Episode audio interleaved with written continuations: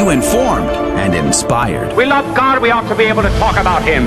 Getting you started on your day. With the latest in breaking news and information. From the Vatican to the White House and everything in between. It's serious. It's fun. It's your Catholic Drive Time. And welcome to Catholic Drive Time. This is your host, Adrian Fonseca. Today is Monday, December fourth, twenty twenty-three, the feast of Saint Anno of Cologne. Born in ten ten and living to ten seventy-five, he was a significant figure in the early Holy Roman German Empire. He was not only recorded in history, but also celebrated in the medieval German poem, the Ananiada. The Ananiada. There you go. I totally could pronounce these eleventh century German words. In ten fifty-five, Anno became the Archbishop of Cologne and held titles such as Professor in the School of Bamberg and Chancellor of the Holy Empire and Founder of Monasteries. Why was he known as the Founder of Monasteries? Well, it was because he played a pivotal role in introducing the Cluny Reform in Germany. The Cluny Reform was a very important uh, reformation within the church Um, uh, around the monastic life. Monasticism started to go on the downhill, started to become more lax, started to be less serious, and they used to start to ease up on their practices, and the Cluny Reform helped to revitalize the monastic life. Saint Anno was also known for his majestic bearing, his great oratory skills, and his proficiency in conversation. His classes and talks captivated audiences and earned him admiration for his learning and orthodoxy. Now, their most important and most interesting thing about Saint Anno is the, hmm, how will we say, the crisis in the papacy in the time. It's worthy of critical study, in my opinion. In ten sixty-two, Saint Anno played a crucial role in saving the Gregorian Reform during a crisis in the Holy Roman Empire. He intervened when the death of Pope Stephen the Ninth led to a struggle over the recognition of the elected pope. Now, this story gets really complicated really quickly, but to simplify the story, Pope Stephen the Ninth, he died immediately after being recognized by the Empress at the time. And this was a whole ordeal where the Empress did not want to recognize the pope. And at this time, it was the emperors and empresses and people in charge, the aristocracy in the Holy Roman Empire, who elected the pope, uh, along with the, the clergy and the nobility of Rome. After Stephen the Ninth died, the next pope that came in, I believe it was Nicholas the Second, whenever he became pope, he said that it was the College of Cardinals who should elect the pope. And this is where we get that tradition from to today, which caused a great upheaval amongst the people and amongst the Roman clergy and the Roman aristocracy. But not only did they do, did they cause that problem, but it also caused problems with the emperors and empresses. See, the empress at the time refused to recognize him because of this, and it became a whole battle. And so as chancellor, Saint Anno kidnapped the eleven-year-old future emperor during a journey by boat, a strategic move that became known in history as the Coup of Kaiserswerth. He took the boy to Cologne, convoked a nobles' assembly, and was elected the regent. The assembly, after studying the case, determined that Empress Agnes should no longer be the regent in granting the role to Saint Anno, the Archbishop of Cologne. On October twenty-seventh, ten sixty-two, Saint Anno presided over a synod in Augsburg, and during the synod, the decree of Pope Nicholas the Second was accepted, and the election of Pope Alexander the Second was recognized, securing the Gregorian Reform. Well, during that time, there was a several anti-popes that were recognized by different people, and it was a whole complicated mess. The article that I was reading uh, recognized the significance of this time as when we kind of get the modern creation of how we have the papacy until today. Well, kind of, because we kind of changed the electorate and the way we elect Pope a little bit since then, but that's not here nor there. So Saint Anno's actions addressed a conflict over who should elect the Pope, the nobles and clergy of Rome or the College of Cardinals. His move favored the latter, which aligned with the Gregorian Reform, and is seen today and by history as the right move because it was creating a separation from the political sphere in the sense that the aristocracies around the world could not have influence on choosing a pope for their own gain. Now, whether or not that worked out in our favor, sometimes, eh, you know, humans be, will be humans. Now, the empress who supported the anti-pope Honorius the Second later repented. In an extraordinary act of penance, she went to Rome dressed in sackcloth with a rope around her neck, seeking public forgiveness from Pope Gregory the Seventh. And Pope Gregory the Seventh sent none other but Saint Peter Damian himself to hear her confession. After he did, he was asked by the empress herself to be her confessor. What a grace. So what do we ask for from Saint Anno of Cologne on this his feast day? Let us ask for a reform of the church, for a restoration of modern monasticism, so that way we return to the former glory of monastic life, the former penances of monastic life, and that we have a reform of the College of Cardinals, the papacy, and the church as a whole. Saint Anno of Cologne, Pray, Pray for, for us. us. Joining us right now is Rudy Carlos. Good morning to you, Rudy. Hey, good morning, Adrian. Praise be to Jesus. It's good to be here this morning. And I uh, just want to say thank you to all of our dear friends, our dear listeners who uh, contributed to our share-a-thon last week. Thank you so much. Amen. Amen. Praise be to God. What an absolute grace. Um, Rudy, did you do anything interesting over the weekend? Oh, I'm glad you asked, my friend. I, uh... had a really epic bird session this weekend. Oh, yeah. Oh, man. I went out on my kayak, and I got to tell you, it's, it was just like, you know, sometimes you just you just wonder if God just puts these things right in front of you, you know, because it was a great opportunity for me to reflect on the goodness of God in nature and just, just take a look at that. I don't want to get too green here, but uh, it was a very beautiful thing to see. Well, praise be to God. I'm glad to hear that uh, you enjoyed your, your birding session. um, we love to hear it. And uh, what did I do this weekend? I did a lot of things this weekend, actually. The number one thing that I will mention, because I, I feel like I did more than this, but now it's like all escaping my mind. But yesterday, last night, I went with a friend to uh, go to do uh, posadas. Um, Ooh. And it was really nice. It was the first time I've done it, at least from living memory, and I really enjoyed it.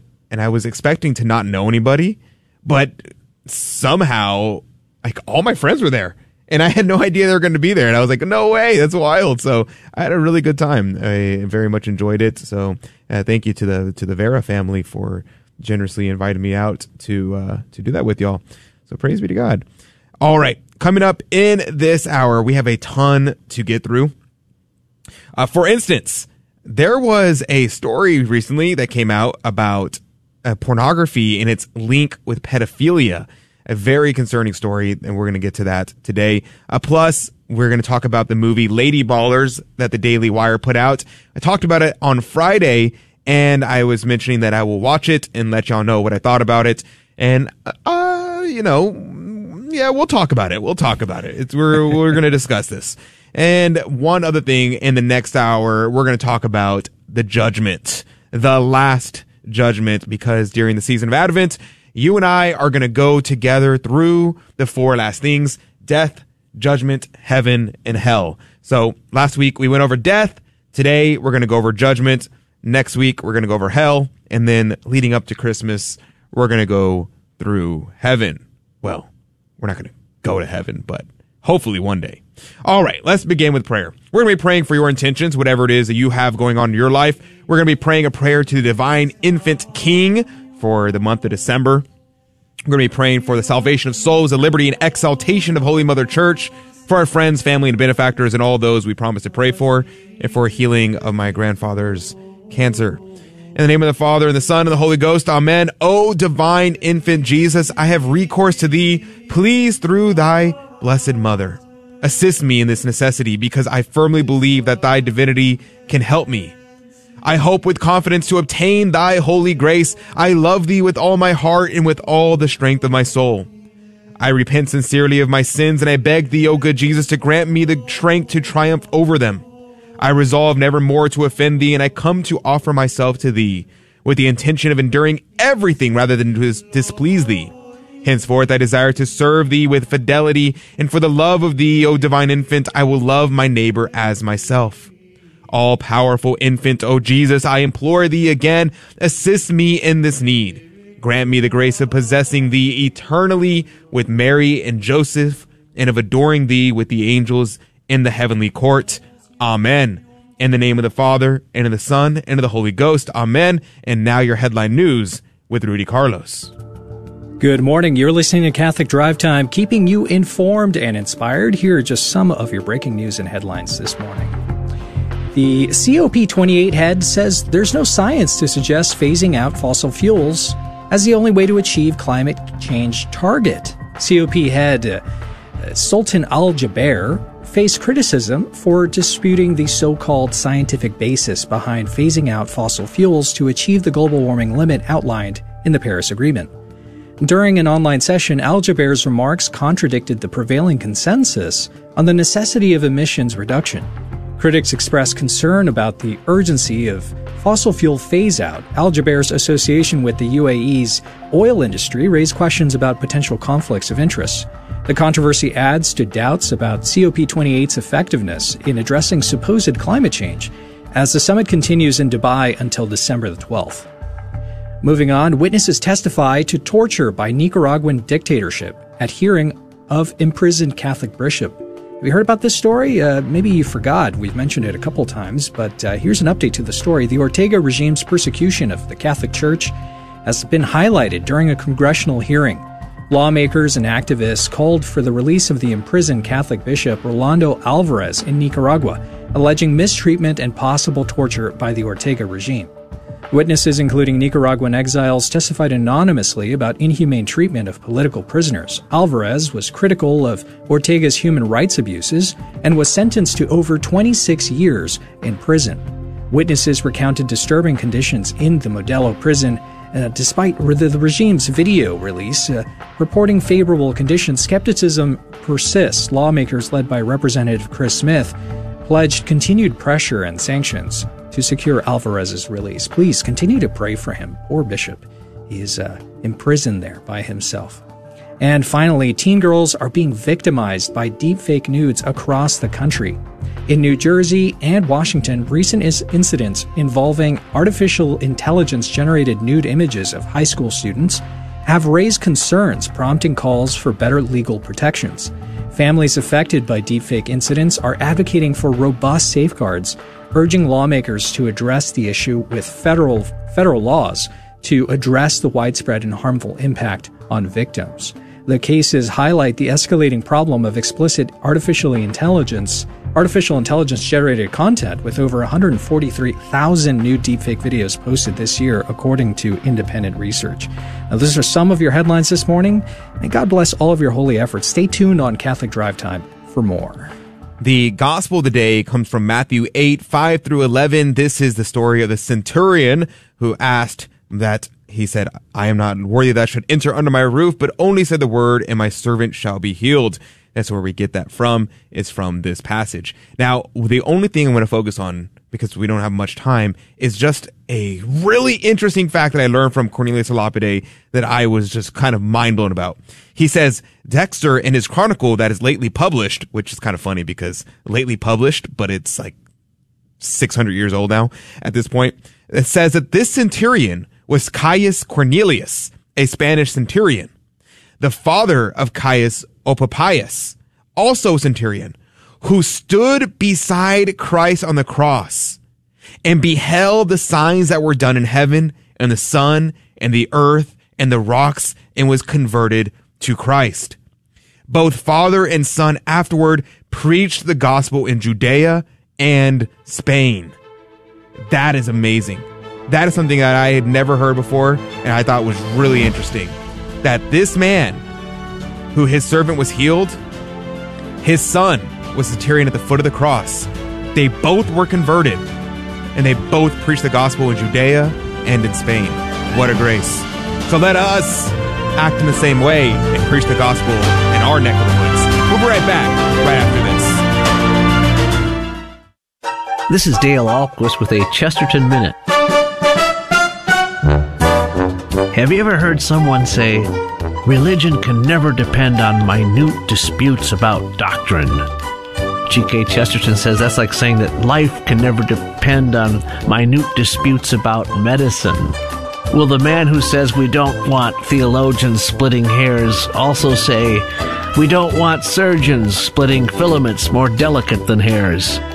Many a man would be dead today if his doctors had not debated fine shades about doctoring.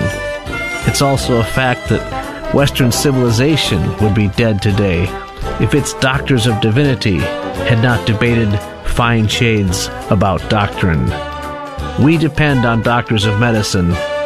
We can also depend on the doctors of the church. Want more than a minute?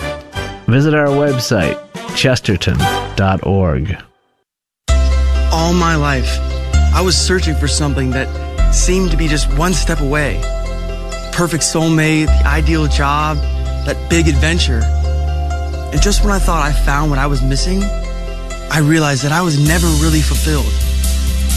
Then I discovered what I was searching for was really faith in God and belonging to a church. You can find what you've been searching for too. Come and see at Catholics Come Home dot com.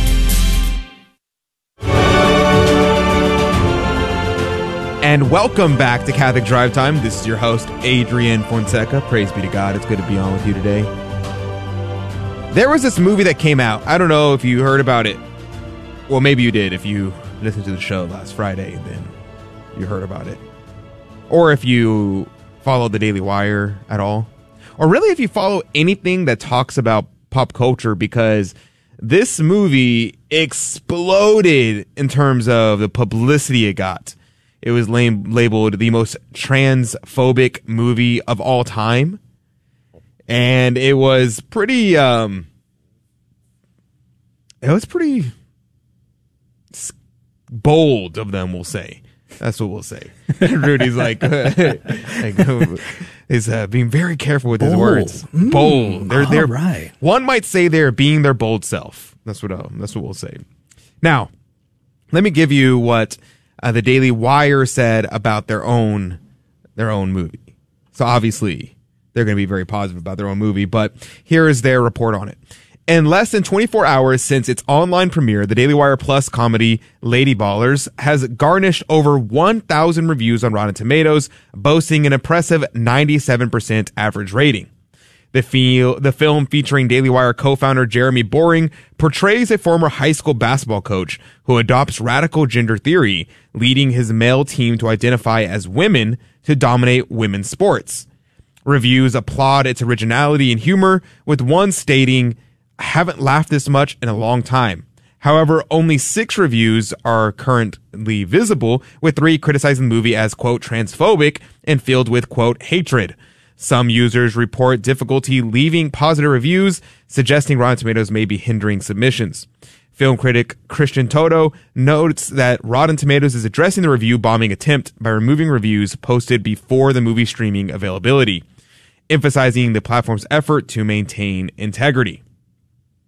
So, this is really interesting because in one aspect, I want to support the movie. I like the idea. I like the goal. And I am supportive of trying to make transgenderism something that is acceptable to joke about, something acceptable to laugh about. At the same time, the movie itself, it's really hard to say that I can recommend this movie. It was pretty inappropriate. I'm not going to lie. It was pretty inappropriate. I watched it on Saturday, and the movie, first of all, I'm going to be honest, I didn't laugh at any of the jokes. And um, granted, I don't have much of a sense of humor. At least that's what I've been told. Um, Rudy is looking at me like, that's true. He is, has no sense of humor. And and so I don't know. I don't know. Definitely not for kids. Any child um, under the age of, I don't know, sixteen should definitely not be watching this movie. There is nothing explicit that happened in the movie. Uh, to my recollection, I don't remember any curse words being dropped in the movie. However, there's a lot of innuendos. And one of the things that just, oh, that bothered me so much was that they had a child actress talk about transgenderism and a lot of these crazy ideologies. And I'm thinking, do we really want little kids saying these lines and being exposed to this? Now, granted, you know, chances are they were already were exposed to it, but I don't know. It made me uncomfortable to think about the what was happening on the set of them, like, teaching the kids this, and that made me a little uncomfortable. It also made me really uncomfortable because I was expecting it to be a these men who were just trying to troll the system, but they made a, one one character this whole had this drag arc, and you see Jeremy Boring in drag, you see some of these other guys in drag. You had Matt Walsh in a in a wig. Uh, Matt Walsh did not play a transgender character, and instead he played a uh, a hippie, happy-go-lucky character. It was very interesting. Yeah, you know, Adrian, one of the things that I thought about when I was watching the preview is, and I remember telling you this, you know, because we were watching it together, and I said, how could they stretch this out to be a full-length film? I, I imagine this being like, uh, you know, maybe like a fifteen-minute, thirty-minute funny story and a short film, but uh, to drag it out that long, it's, I don't know, it's so so strange. Drag it out that long, get it? Who said, uh, they said, I don't have a sense of humor, not you. There you go. Now that, the, no, you're right though, because if it was like thirty minutes long, they could have cut out a lot of these things, or maybe even like an hour long. They could have cut out a lot of these things that were just unnecessary. Like, and it's, I struggle to even talk about this because it's a little inappropriate. The there was a character situation where, okay, so Jeremy Boring is this coach. He's trying to start this. Uh, he realizes he can dominate. He's like this coach who can be like, oh, I totally know this is all fake. But we get this innuendo that plays throughout the whole movie. And it just made me really uncomfortable the whole the whole movie to watch. So I don't know. I don't really think I can recommend this movie. I'm glad that they are trying to push the Overtune window in this way. I don't think this is the way to do it. I think it was a little inappropriate. You know who was funny, though? Uh, Michael Knowles and Brett Cooper were actually hilarious. Uh, they were the only people that I actually was like chuckled at. They had some scenes where, so they were, they were anchors of a T V show, of a, of a newscast, who accidentally recognized that the transgender people, or the, the pretending to be transgender people, were actually men, and they got kicked off of their show, got sent to D, uh, D diversity inclusion training, and then afterwards came back and were like completely woke and were like, oh yes, we completely support gender ideology and please don't shoot us. Basically, they looked like, it was, it was pretty funny. That was the only part where I was like, that's actually, that's actually a good bit. Um, but that's the thing. It was a bunch of bits. It was a bunch of things that could have been like just little skits. It could have been exclusive content for, you know, the Daily Wire. You go on their website, you sign up for their, uh, their premium package, and then you get access to this. But, uh, yeah, like a whole film, I'm not sure. Yeah. So anyway, that's, that's the story with it. Uh, people are coming out. So, okay, let's, so that's the bad news. Let's talk about some good of it, because there was some good of it. The people who, um, the people who hated this film, all the right people hated this film. So the, the transgender activists exploded on the internet. They were losing their absolute minds over this movie. And it was pretty amusing to see them lose their minds. A number of interviewers are, I saw one person with, which, what was it? It was, was it called, it was one of those pop culture YouTube channels that uh, pretends to do philosophy, and they don't. do philosophy, to say the least. Well, this this channel, and I'm forgetting the name of it. If it remind, if it pops in my head, I'll I'll let you remind you of what what the name of it was. But this channel was talking about it, and they were saying, "Look, we here are very open minded, and we like to have all these ideas. Um, but ideas that are transphobic? No, of course we would never do anything like that." And so I said, we're not even going to watch this movie, and we don't even think we can have a conversation about the, the this topic. And it went on and on and on about how they would never even watch the movie because of how transphobic it is. The thing is, one thing that this movie does really well is expose the lies of transgenderism. Because transgenderism is utter absurdity when you recognize the situation of putting a man in female situations. And that's kind of, I guess that's an element of why it bothered me so much and why I didn't laugh, is because it was all real. Like, if it was made like maybe ten years ago, it might have been more funny. Like, for instance, these men, these two of these men are identifying as transgender, are competing in women basketball. And so they go into locker rooms with a bunch of women, and the bunch of women are showering, and they walk in. And these guys are kind of, um, uh, they're very, they're, they're inappropriate guys, we'll, we'll say. And so they're trying to, like, be peeping toms, basically. And Jeremy Boring goes and drags him out of the out of the women's bathroom, and and it might be played for laughs, except these things are actually happening. Um, men are going into women's restrooms and doing this. Uh, we've seen to- so many reports from female prisons, from schools, of women of men doing this, of girls and men and women getting raped in their bathrooms because trans people who identify as transgender are going into the restrooms. So that made me really uncomfortable, but it's actually happening. Uh, one of the scenes sees uh, these men. They're like, "Why are we going to stop at women's basketball? We could do all the women's sports." And you see them start doing a montage of them doing all these women's sports and just dominating all of them.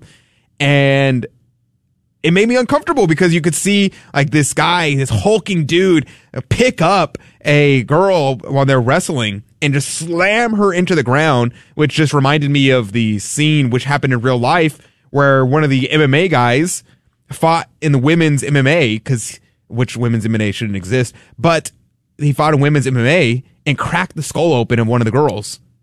Like, these things are actually happening, which makes all these things very, very uncomfortable.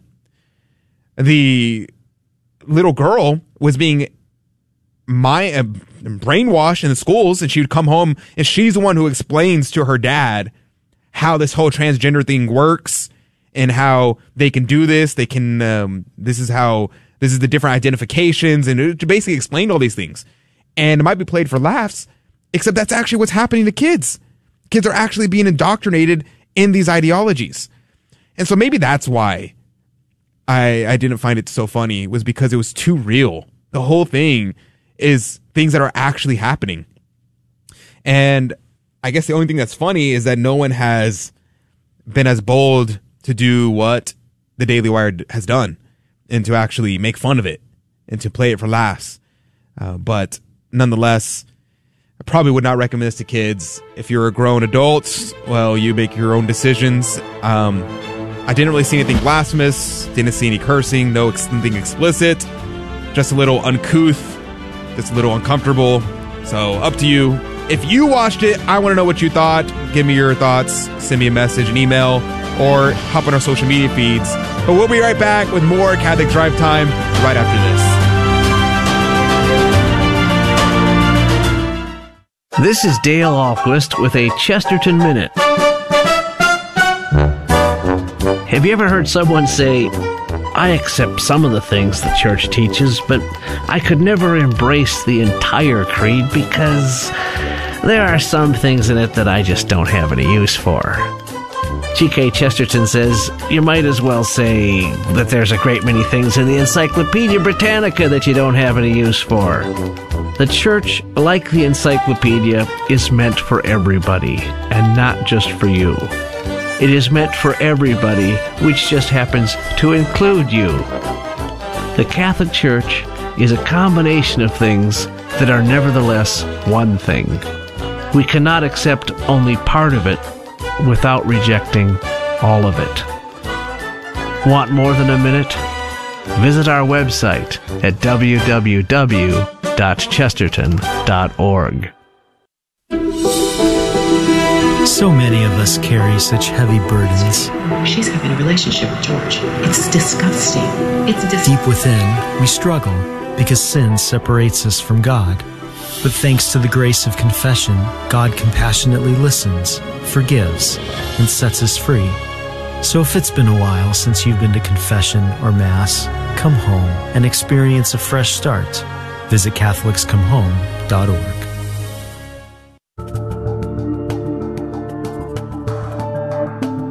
Welcome back to Catholic Drive Time, keeping you informed and inspired. I'm Rudy Carlos, and here are more breaking news and headlines for you.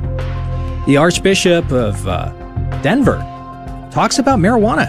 Archbishop Samuel Aquila of Denver recently gave an interview explaining his decision to publish a pastoral letter against legalized and recreational marijuana, saying, quote, "The legalization of marijuana and cultural acceptance of drug use has been disastrous to our society, and there are limited Catholic resources about it. Drugs diminish our self-possession by harming the very faculties that make us human. They inhibit our use of reason, weaken our will's orientation towards the good, and train our emotions to expect quick relief and artificial pleasure," he warned. It's a great letter. I recommend you check that out over at Catholic News Agency. And here's another one. Did you know anything about the Advent wreath? Do you know where it came from? Why we do it? Where?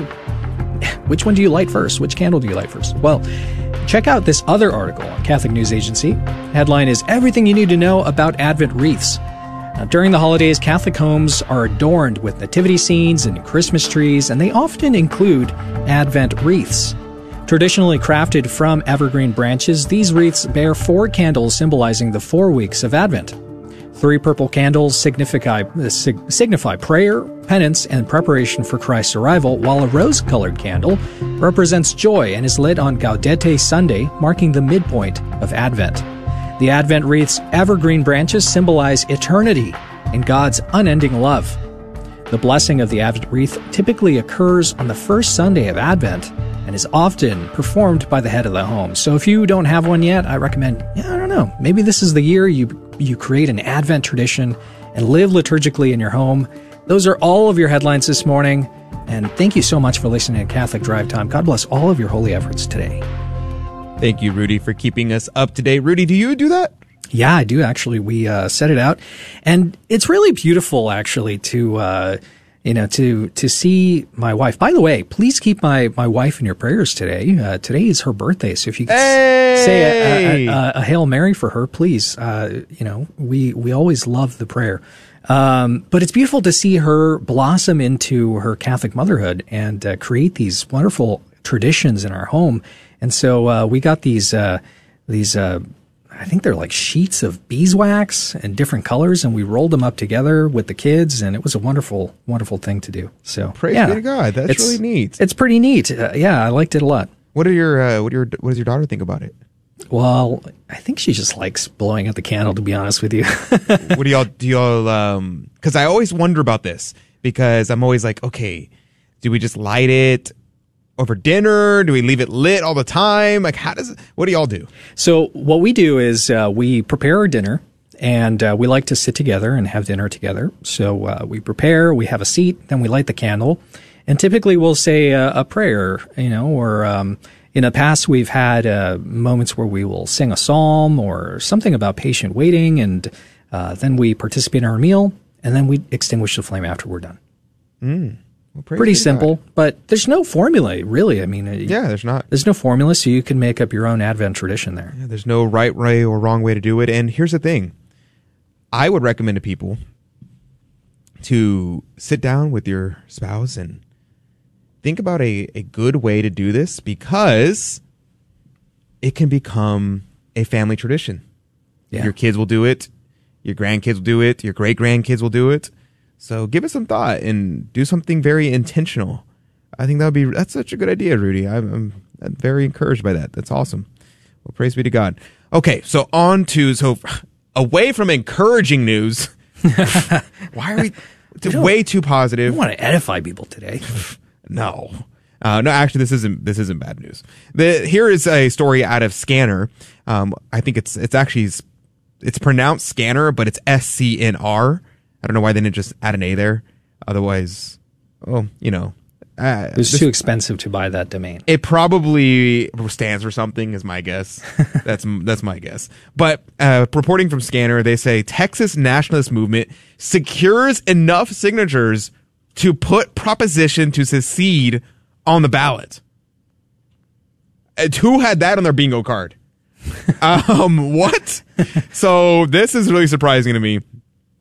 Voters in Texas may be asked about their interest in leaving the union next spring, thanks to a grassroots campaign led by National Secession Group to secure enough public support. This is very, very interesting. I, yeah, this is very intriguing to me because people have been talking about this for years, and it's always been more of a, a meme than anything, because people are like, oh yeah, we could totally secede, and everybody says, no, you really can't. Now, granted, this is not saying that we will secede, simply voting on whether or not we want to secede, which is interesting. So it says here, the, the T N M, the Texas Nationalist Movement, lobbied for the Texit referendum during every legislative session since it was founded in two thousand five. That just tells you the squeaky wheel definitely does get the grease. You just got to be persistent, right? It's like our Lord said, knock and you shall, uh, knock and the door shall be answered unto you. Uh, the scripture commentators talk about this meaning persistence. Uh, like the guy who knocks on the door of their neighbor asking for bread, and the guy is like, no, go away. You're coming in late at night. And you keep knocking. Eventually, he's going to get up and he's going to help you. So there you go. They, it works out for them, I suppose. They estimated that over six hundred thousand Texans support the movement for a free and independent Texas. Supporters of the effort needed to collect ninety-seven thousand seven hundred nine signatures by December first for the non-binding referendum question to appear on the ballot. Yeah, isn't that interesting? A non-binding referendum. Why do, why even do that? Isn't that basically just a glorified poll? So the T N M understands the fundamental relationship between our unique culture and independence, states the organization. We have been at the forefront of preserving, educating, celebrating, and defending Texas history and culture. So there you go. In a letter, T N M President Daniel Miller asked the State Republic Executive Committee to vote in favor of the referendum appearing on the next year's ballot, as such questions could offer necessary clarification and guidance on some of the greatest concerns of Republic voters, Republican voters. So they go on further talking about this, and it's pretty, pretty fascinating situation because there's always been a debate on whether or not Texas can actually secede. And they kind of addressed it a little bit here. And they said, in the nineteen nineties, a group called the Republic of Texas argued that the state was never legally admitted into the United States and thus was still its own nation. After splintering, the movement culminated in nineteen ninety-seven in a week-long standoff between police and a secessionist leader who had taken a couple hostages in West Texas. The man, Richard McLaren, believed that Texans... or Texas rather, had been illegally annexed by the federal government, and he remains in prison to this day. So, you know, the United States does not like it when people try to leave the Union. Anybody remember the Civil War? Uh, hopefully nobody remembers from memory. I don't think anybody's that old. But the situation there was they tried to secede, and the United States... These United States of America does not like it when people try to uh, to get out. And so I really don't think this is going to go anywhere. I highly doubt it's going to go nowhere. And, you know, it might, it'd be interesting, though, to see what, what the reaction of Texas politicians will be if there is a plurality or at least a a sizable minority that votes, yes, we do want to secede, because it won't happen, but it will send a message to the Republican Party and to politics in general in America, and well, in America, but also Texas, uh, more importantly, or more specifically in Texas. But it will have reverberations throughout the United States to recognize, holy moly, people do not want to be a part of this union. People are sick and tired of the federal government imposing its will upon the states. And like I said, it won't happen. And, you know, in my idealistic world, I would, I kind of want Texas to secede, especially if I will become the monarch of Texas, uh, which clearly that will happen if this happens. Uh, there's no dispute on that, of course. And, however, at the same time, the question remains of how this would work, practically speaking, in terms of money. Will we stay on the U S dollar? The military, we have the majority of special forces come from Texas. Uh, what will happen to them? Will they uh, become? Will they leave the special forces, the United States military, and join the United, the join Texas's military? Uh, how will that work agriculturally? Yeah, we have a lot of agriculture, but we still import a lot from other places in the United States. How will that work for trade? We have tons of energy. We have our own power grid, so that's okay. There is there is just tons and tons of questions. I don't know. If you're interested in this question, let me know, because uh, maybe we can get someone from the Texit movement to come on and talk about it, defend their position. I'd be very interested in hearing how they think this is possible. Uh, not not super supportive of the idea. I do think it's interesting, and I am glad that it's going to send a message to our politicians. But nonetheless, that's what's up. All right, we're going to be right back with more talking about pornography and creating pedophiles. Yikes. We'll be right back right after this. Have you heard about life coaching? Hi, this is Coach Felicity with your Stand Tall Today Coaching Minute. Coaching is one of the things Jesus did with his disciples. Whenever they were stuck, overwhelmed, or even struggling a bit, Jesus asked questions that brought clarity and hope. He then used ongoing conversations that helps them to navigate the path and completely change their lives. Just like the disciples, we too can find ourselves feeling stuck, overwhelmed, and struggling a bit. Maybe you need help in your marriage or with a parenting issue. You're navigating a loss, you want to improve your health, or advance your career. At stand tall today dot com, our experienced coaches will help you to take another look at life, renew your hope, get past those challenges, and step into living abundantly. You can find out more about coaching and schedule a free introductory call by visiting us at stand tall today dot com. Listen, life is too short to stay stuck. Contact us at stand tall today dot com.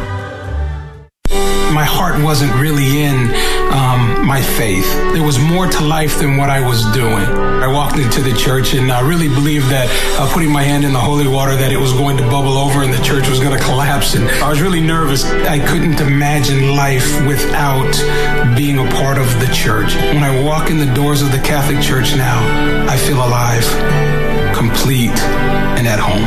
If you've been away from the Catholic Church, visit Catholics Come Home dot org.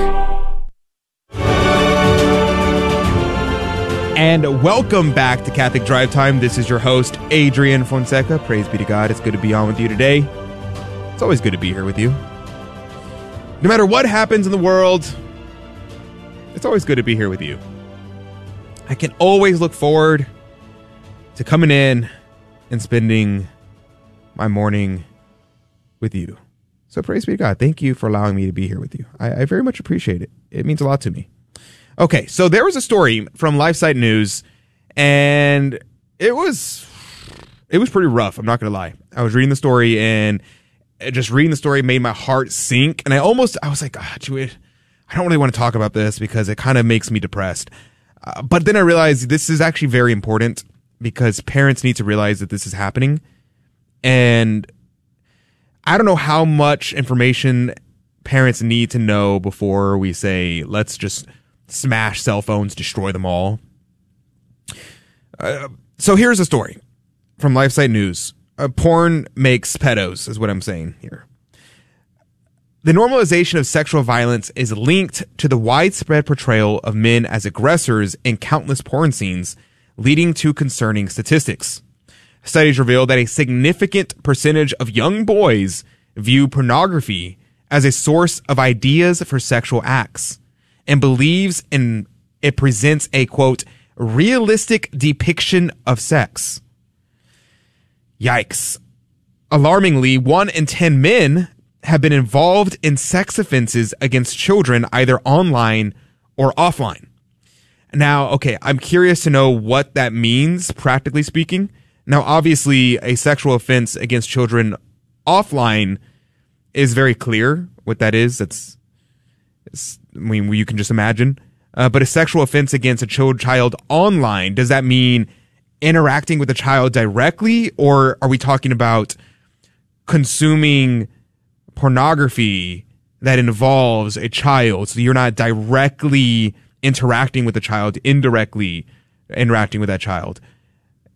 The reason why I wonder is because one in ten for someone being actively being a sex offender against children, that's massive. That is a massive number, and kind of like made my jaw hit the ground. If one in ten includes men watching pornography that involves children, it still is very, very concerning, but it it is less less jaw-dropping uh, because we know that a number, a, a ridiculously high percentage of pornography on pornography sites involve children, and whether or not the consumer of it knows it's children or not, because they will um, obviously they don't, they're not going to tell you unless these people are looking in the dark web, which I think most people don't do that. I don't know.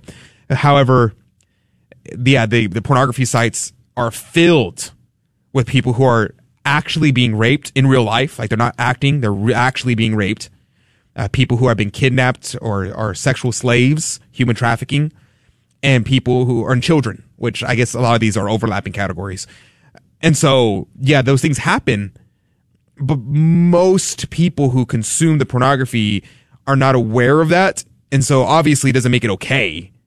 Uh, any kind of pornography, whether or not the people are consenting adults or not, is all bad and should be made illegal. So I'm not making a defense for these people. I simply am just jaw-dropped by one in ten men being involved in sexist offenses against children. And I'm trying to figure out what that means, because it's it's insane. It's utter insanity to think one in ten. One in ten is massive. That means if you're in a room of one hundred men and there's ten people there who have committed a sex offense against a child. So I, I hope it's what I'm saying and not a directly involved in sexual offenses against children, uh, online or offline. So that's, I would be curious to know that, what that means specifically. Now, additionally, there is a rise in child-on-child sexual assault and the emergence of porn-made pedophiles, individuals who initially are not attracted to children, but influenced by escalating porn content. Now, this is also something that needs to be focused on. This is really a big deal because we're seeing this come up with the transgender movement, with the homosexual movement. And nobody wants to talk about this because this is incredibly taboo. This is incredibly politically incorrect to say that pornography is creating homosexuals, is creating transgenders, and it is creating pedophiles. How does this happen? Uh, people start watching pornography, and this pornography they're watching, it starts off maybe something that is very, uh, what people might refer to as vanilla. That's something just very normal, what you would expect between a married couple. And then it starts to escalate into weirder and weirder things. And uh, here's the one thing. I was talking to a, a friend about this, actually. It was, it was kind of funny. He was, he was telling me, he said, uh, any guy who watches pornography is gay. And I was like, what do you mean by that? He said, well, you're watching a guy have sex. So that's pretty gay. Like, if you went into a room where your friend was having sex with his wife or with his girlfriend or whatever, that would be a really homosexual thing to do because you're getting aroused by a man doing things. So that is inappropriate. It's very inappropriate. And so that's what's happening in pornography. And that's what people are doing. And so what that does is it creates people to move further and further down that path. And so you start seeing a rise in homosexuality. You see a rise in transgenderism. There's been a number, number of people who come out and they publicly have talked about how they were, they had become transgender because of the pornography they were watching. They have this pornography that is just so bad, so inappropriate, and so perverse that it's brainwashing people into becoming transgender. Grown men. Grown men are talking about this. And so if this is affecting grown men who have full control of their faculties, who have a fully developed brain, what do you think is doing to your children? What do you think is doing to your kids who are getting exposed to this at a younger and younger age? I remember when I was in high school and people were talking about pornography, they were saying that the average age for people being exposed to pornography was, I believe, fifteen years old. And now, I last thing I looked, I think it was like eight. Eight years old.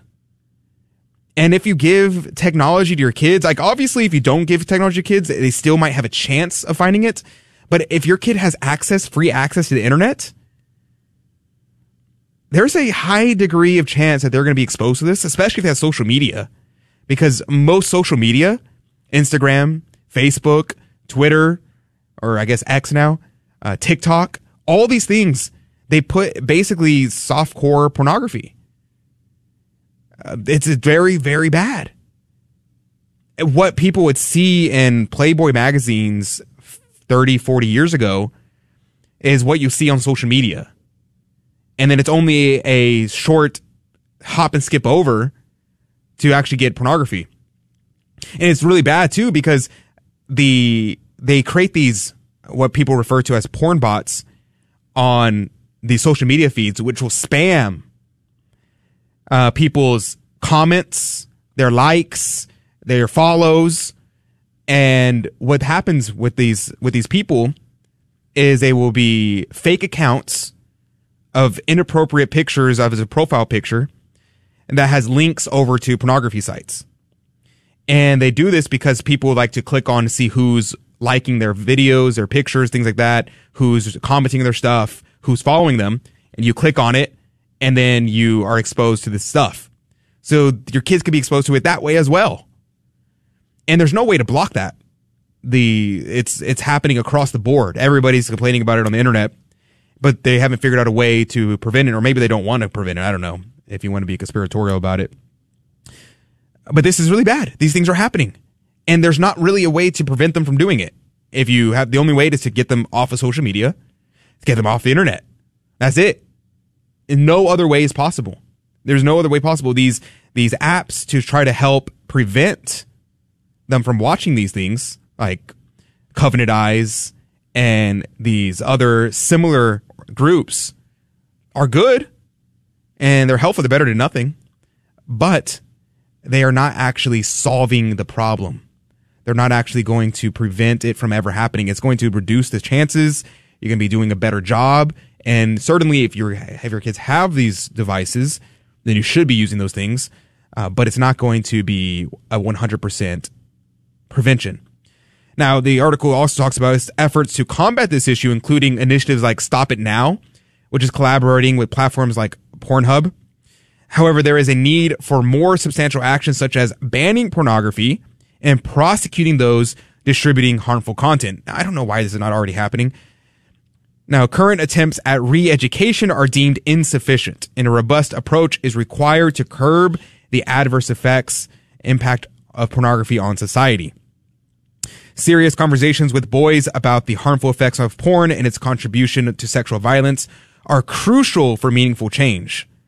The alarming scale of the problem demands decisive action from policymakers, academics, journalists, and global leaders against the porn industry's role in perpetuating harm. So that's the article. I recommend reading the whole article because he lays out, uh, Jonathan Van Maren is the author of the article, lays out a bunch of the statistics about that are that are mind-blowing. I, here's one statistic that kind of blew my mind. The rise in women looking at pornography is very concerning. I believe it was thirty-four percent of women, of girls, it says, are watching pornography.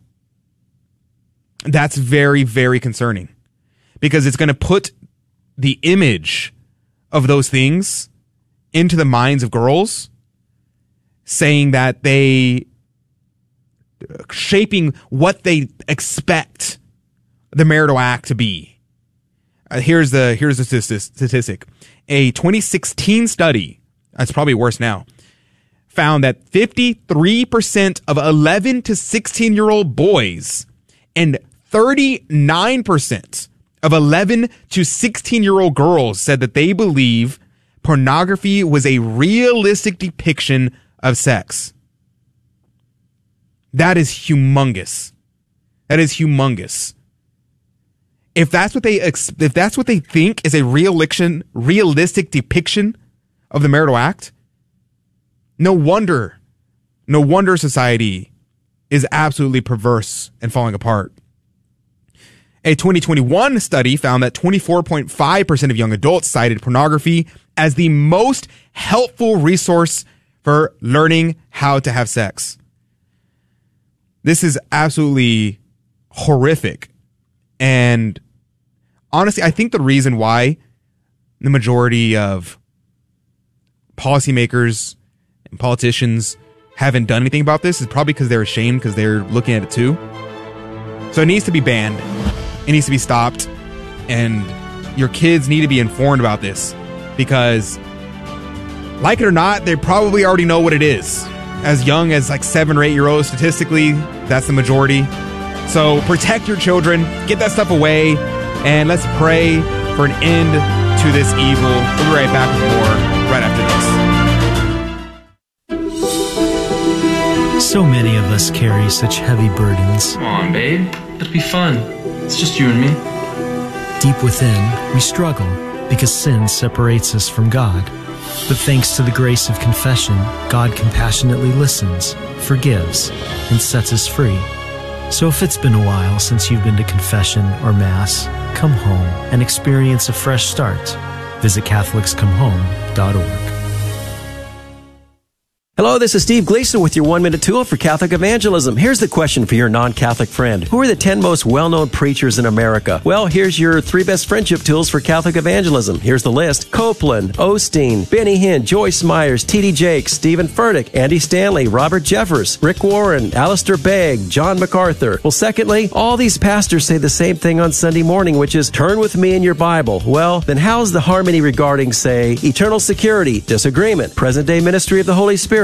Disagreement. Relationship of baptism to salvation. Disagreement. Church government. Disagreement. Life beginning at conception until natural death. Disagreement. And eschatology. Disagreement. So what's going on here? Well, if you are someone who says, all I need is the Word of God, brother, because the Bible is going to give me everything I need to live out the Jesus life, okay, hope you've already ditched your favorite blogger, your favorite preacher, your favorite podcaster, and most of all, your religious Google searches. Well, speaking of Google searches, I do request one last Google search for you. Magisterium.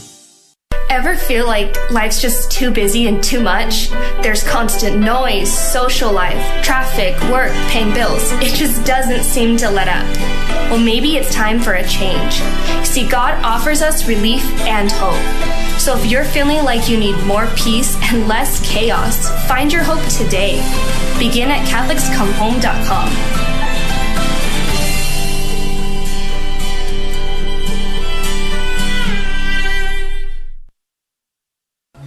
I'm in a good place in my life. And I'm energized by new adventures. I've got friends to laugh with. And a good relationship. But even though I'm kind of comfortable, I sometimes wonder, is there something more? Could God and church be what you're looking for? Come and see at Catholics Come Home dot com.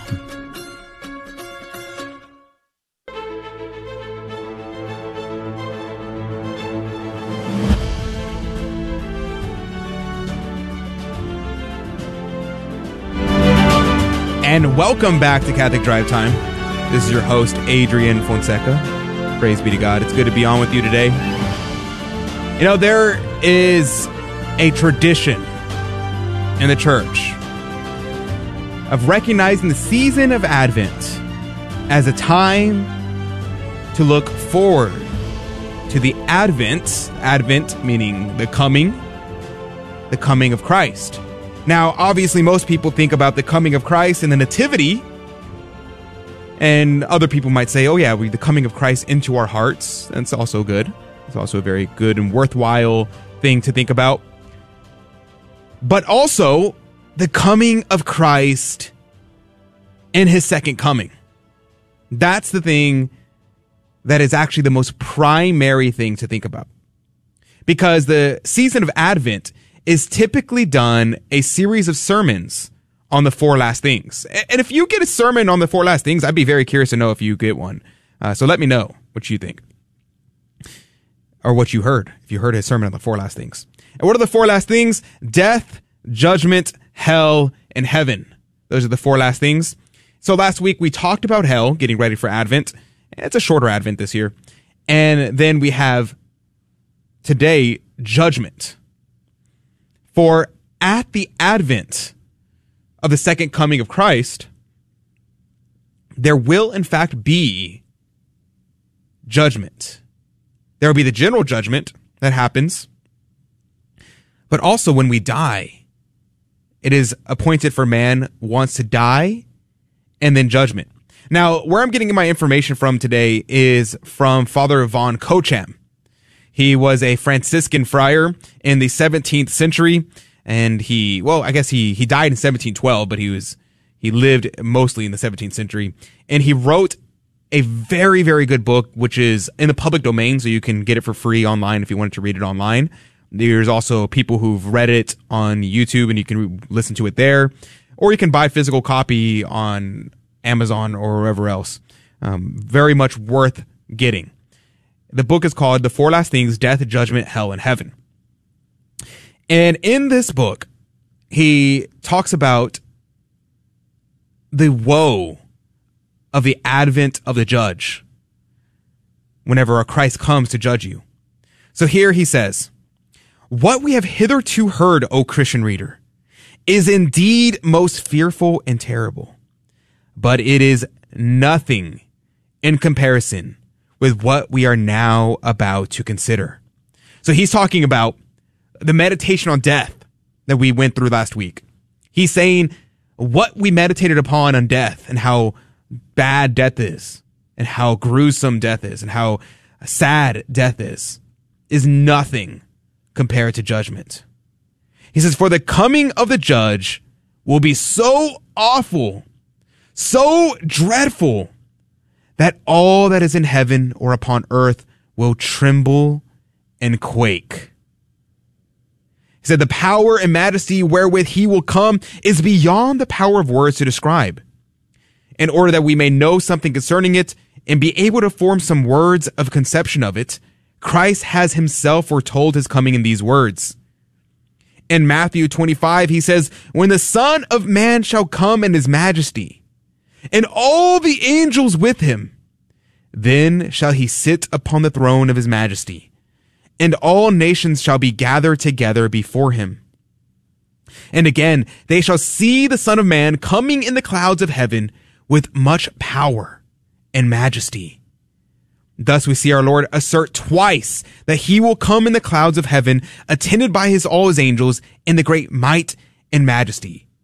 Now, this is important to note because uh, people have this pop culture idea that Christ will come again, like being reborn, like reincarnation. There's people who talk about, oh, this is the Messiah, and it's secretly the Antichrist. It's a really popular theme in like in horror movies. And that's not how Christ will come again. Christ will not come again as a babe. He's not going to appear as some random person walking the streets, because our Lord came in his nativity humble as a babe in a manger. He died a most humiliating death on the cross. He comes to us in the Holy Eucharist as humble as appearance of bread and wine. He allows himself, humbled himself, to present himself in a way that we can desecrate him, that we can offend him, that we can blaspheme him. We have that freedom to do evil towards God. But when he comes in his majesty, when he comes in his second coming, it will not be like the nativity. It will not be like his crucifixion. It will not be the same way he walked the earth. It will not be like the way it is in the Holy Eucharist. No, he will come in glory. He will descend from heaven the same way he ascended, coming through the clouds. And nobody will mistake him for who he is. This is an important thing to keep in mind. This is very, very hard thing for people to understand with our modern mindset. Now, he says, how we all shall tremble. And I'm also skipping around and all over the place because this is several chapters that he goes through in regards to the judgment. And so we're not going through all of it. And so again, I recommend people to read the whole thing. It's, it's definitely worth reading in its entirety. It says, how we all shall tremble. Oh my God, when we behold these hosts of celestial spirits with their kingly leader. The prophet Daniel once saw an angel, and he was so terror-struck at its appearance that he fell to the ground like one dead. If such an effect was produced of him by the sight of a single angel, whose errand was one of comfort and consolation, what will become of us when so many hundreds of thousands of heavenly princes draw nigh to us with wrathful countenance? Saint Ephrem, speaking of this, said, the angels will stand there with a menacing mien, their eyes flashing with the sacred fire of just indignation, roused by the iniquities of mankind. This is important to keep in mind as well. The sacred fire of just indignation. What a beautiful phrase. Think about how wicked we are. How evil we are. I think about this. I had the privilege of making a general confession recently. And when I made the general confession, I was reflecting on all the sins of my life from a child until today. And it struck me. It just, something you don't really think about too much. How horrible we really are. I was thinking about things uh, from when I was a kid, from when I was a teenager, from when I was in college, uh, different things that I've said or done. And just thinking about it, I was like, oh my goodness, my God, why are you so merciful to me? Why have you not struck me dead already? Why do you continue to offer me mercy when I have repeatedly over and over and over over again offended divine justice, offended divine mercy? I abuse the mercy that God has offered to me. And we recognize that when Christ comes, right now is a time for mercy. But when he comes again, there will be no more mercy. It'll be a time of justice. And the angels and our Lord himself will look upon us with just indignation for our manifold sins. So now is the time to repent, not later. Now is the time to repent while mercy is still available to us. I think about the great, the awesome, amazing, I, awesome in the most true word, like awe-inspiring.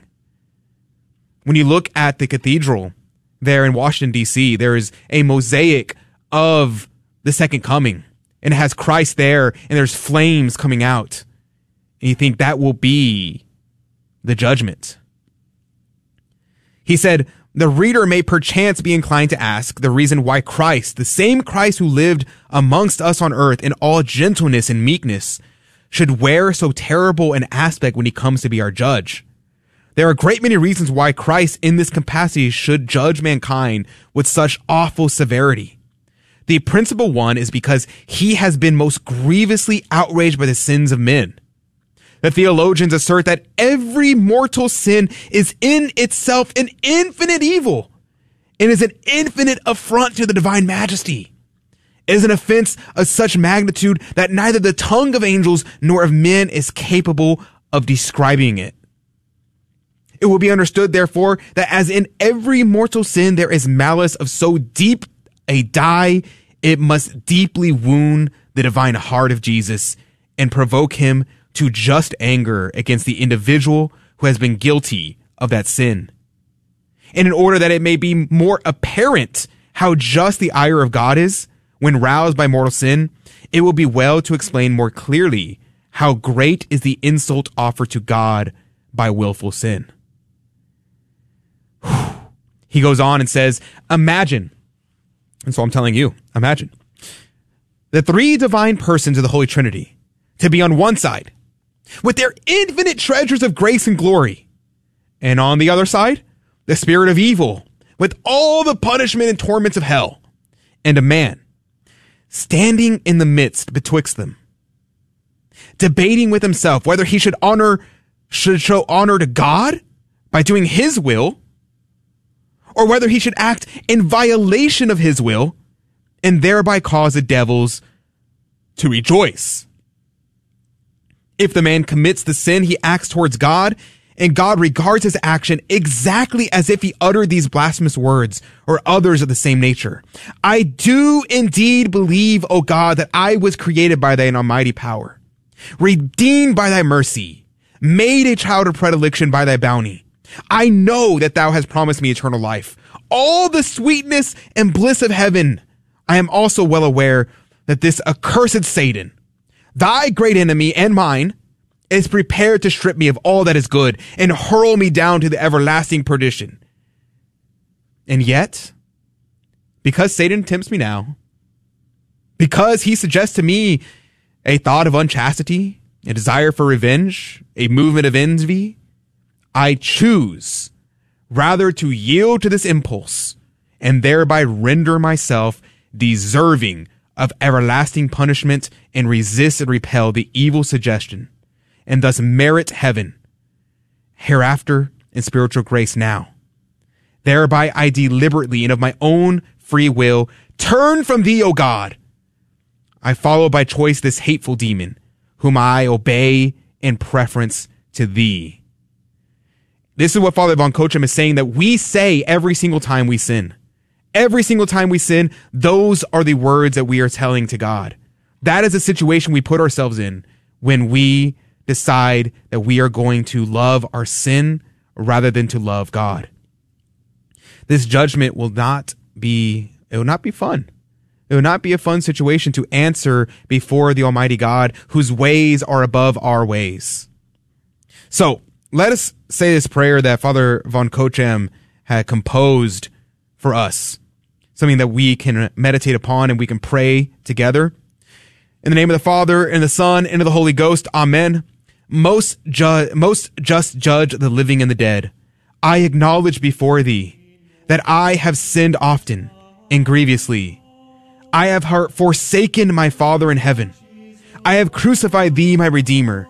I have grieved the Holy Spirit and trifled away his grace. I have done this by the countless sins I have committed in thought, word, and deed. Through my transgressions I have incurred the penalty of everlasting death. But since thou willest not the death of the sinner, but rather that he should do penance and live, let me experience here the effect of thy justice, which is ever wedded to mercy.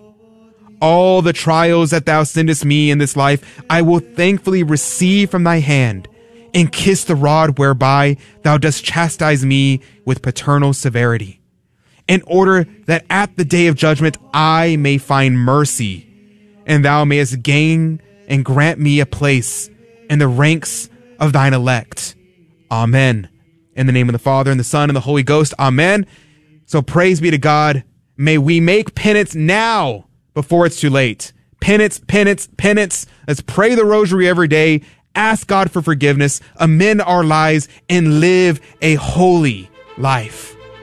And with that, we're going to go and play our Fear and Trembling game show. Call in eight seven seven, seven five seven, nine four two four. Now is the time to call. We're going to be giving away prizes this week. eight seven seven, seven five seven, nine four two four. That number, eight seven seven, seven five seven, nine four two four. If you want to win a prize, call now. We'll be right back. This is Dale Alquist with a Chesterton Minute. Have you ever heard someone say that we should stop opposing things like abortion and homosexual unions because there's simply nothing we can do about it? You can't prevent that stuff, it's inevitable, so just accept it. Well, G K Chesterton says the other word for inevitability is impenitence. We have let ourselves be dominated by the notion that there's no turning back. This idea is rooted in materialism and the denial of free will. Now, this modern refusal to undo what has been done is not only an intellectual fault, it is a moral fault also. It is not merely our mental inability to understand the mistake we have made, it's also our spiritual refusal to admit that we have made a mistake. Want more than a minute? Chesterton dot org. I might have gone to church, you know, at Christmas time, gradually quit going. Went through a divorce and um, ended up being a single parent. And it was an easy excuse. Uh, I took the easy out and just didn't go to Mass. When you come home to the, to the church, you're coming home to a Catholic family where people today just embrace you. I have a peace when I walk through the doors of the Catholic Church, like that's where I belong. If you've been away from the Catholic Church for whatever reason, we invite you to take another look. Visit Catholics Come Home dot org today. Welcome to another round of fear and trembling, the Catholic trivia game show that helps you work out your salvation by the seat of your pants. It's a fifty-fifty chance and prizes are involved. Avoid the weeping and gnashing of teeth. Call now to take your shot. eight seven seven, seven five seven, nine four two four. eight seven seven, seven five seven, nine four two four. eight seven seven, seven five seven, nine four two four. That's the number to call to be part of our game show, Fear and Trembling, where we give out prizes and you could be a winner. Yes, it's true. You can, in fact, be a winner. All you have to do is pick up the phone and dial that number, eight seven seven, seven five seven, nine four two four. If you call now, then we're going to put you in, well, the chances are you're going to win. So what are you calling in for exactly? What's going on? Here I have three Catholic trivia questions. And the trick is, I'm not going to ask you the questions. I'm going to ask Rudy the questions. He's going to give me an answer, and it's your job to tell me whether or not he is right or whether or not he is wrong. Every right answer goes into the coffee cup of divine providence to win this week's prize. Uh, Rudy, what could they win? Praise be to God. This week we're giving away another coffee cup of divine providence. Now, I mentioned to you this last time. It, The time is coming where it's going to be very difficult for you to receive a coffee cup of divine providence. Mm. If you catch my meaning, uh, things are changing. Things are coming. Things are going, if you get my meaning. Foreshadowing. Now, if you want to secure this coffee cup of divine providence replica, you're going to want to pick up that phone and call. Uh, let's see. Uh, do we have anybody on the phone yet? Not yet. But you're going to receive this coffee cup of divine providence, and it's going to guarantee your coffee tasting at least eighty percent better. So wow. Call now. And by the way, we'll even sign it for you. Whoa. Adrian and I will just, shh, we'll Jan, John Hancock it for you, and you can put it on your shelf, or if you want, you can just use it. It's up to you. What a grace. What a grace. At least I hope it is to you. Now that number, if you would, so right now, I have good news for you. There is nobody on the line. So the next person to call in will have that opportunity to win the coffee cup of divine providence. That number, eight seven seven, seven five seven, nine four two four. eight seven seven, seven five seven, nine four two four. That's the number to call. And when you call in, if you're a first caller, then you will have a chance to win that prize, that Fear and Trembling coffee cup of divine providence replica. Not the original. The original belongs to us. Um, but like Rudy said, this week may be one of the last weeks you'll have to win a coffee cup of divine providence. So make sure that you are prepared to try to win that prize. We'll be very grateful to all those who call in and help participate in the opportunity to win the coffee cup of divine providence. Uh, but joining us right now, good morning to you. Who's on the line with us? This is David. David, good morning to you, David. Where are you calling in from? I'm calling in from San Antonio, Texas. San Antonio, Texas. Praise be to God. We love it whenever we have our San Antonio callers. Now, where are you off to this morning, David? I'm headed to work. Uh, what do you do nice for work? Degree, nice. Uh, I'm in uh, mortgage lending, home mortgage lending, lending. do uh, home equity loans and mortgage loans as well. Well, there you go, folks. Uh, I was trying to figure out. I was looking at houses, and I was thinking, Oh my goodness! I don't think I'm ever going to be able to afford a mortgage. I think I'm going to just. Uh... Oh no! it, it, it it's been tough. It has been tough, but hopefully things will change uh, next year, and people will be able to get into a home with rates coming down, and hopefully the uh, you know the the prices of houses will come down as well too here in San Antonio. Let's hope. Let's hope, and uh, maybe if uh, it gets cheaper to live in San Antonio, maybe I'll move out of Houston and go to San Antonio. uh, all right, David. Praise be to God. What parish do you go to there in, in San Antonio? Prince of Peace. Prince of Peace in San Antonio. Awesome. Well, praise be to God, David. Are you familiar with the game? Do you know how to play? I'm familiar with it, yes. Awesome. Listen to you guys in the morning. Ah, Deo gratias. Hey, thank We'd you. We'd love to hear it. We'd love to hear it. Oh, you're welcome. All right, David. Then you are a veteran listener. You know how the game is played. Uh, let's see how you do. Are you ready to jump into it? Absolutely. Let's do it. Let's do it, Rudy. Are you ready? I am. Question. I'm oh. super ready. Let's do this. Super ready, do this, he says. Rudy. Okay. Is that a good sign for anybody or is it a bad sign? We'll find out. Question for you, Rudy. What famous French Catholic engineer was the architect for the layout of the city of Washington, D C? Ah, yes, yes. That architect. The famous. The famous one. His name was Pierre Eiffel. You no might kidding. recognize him from the Eiffel Tower. No kidding. He actually designed that one, and they loved it so much, they were like, wow, this is incredible. Let's get this guy to design something else for the United States. And they're like, why not the nation's capital?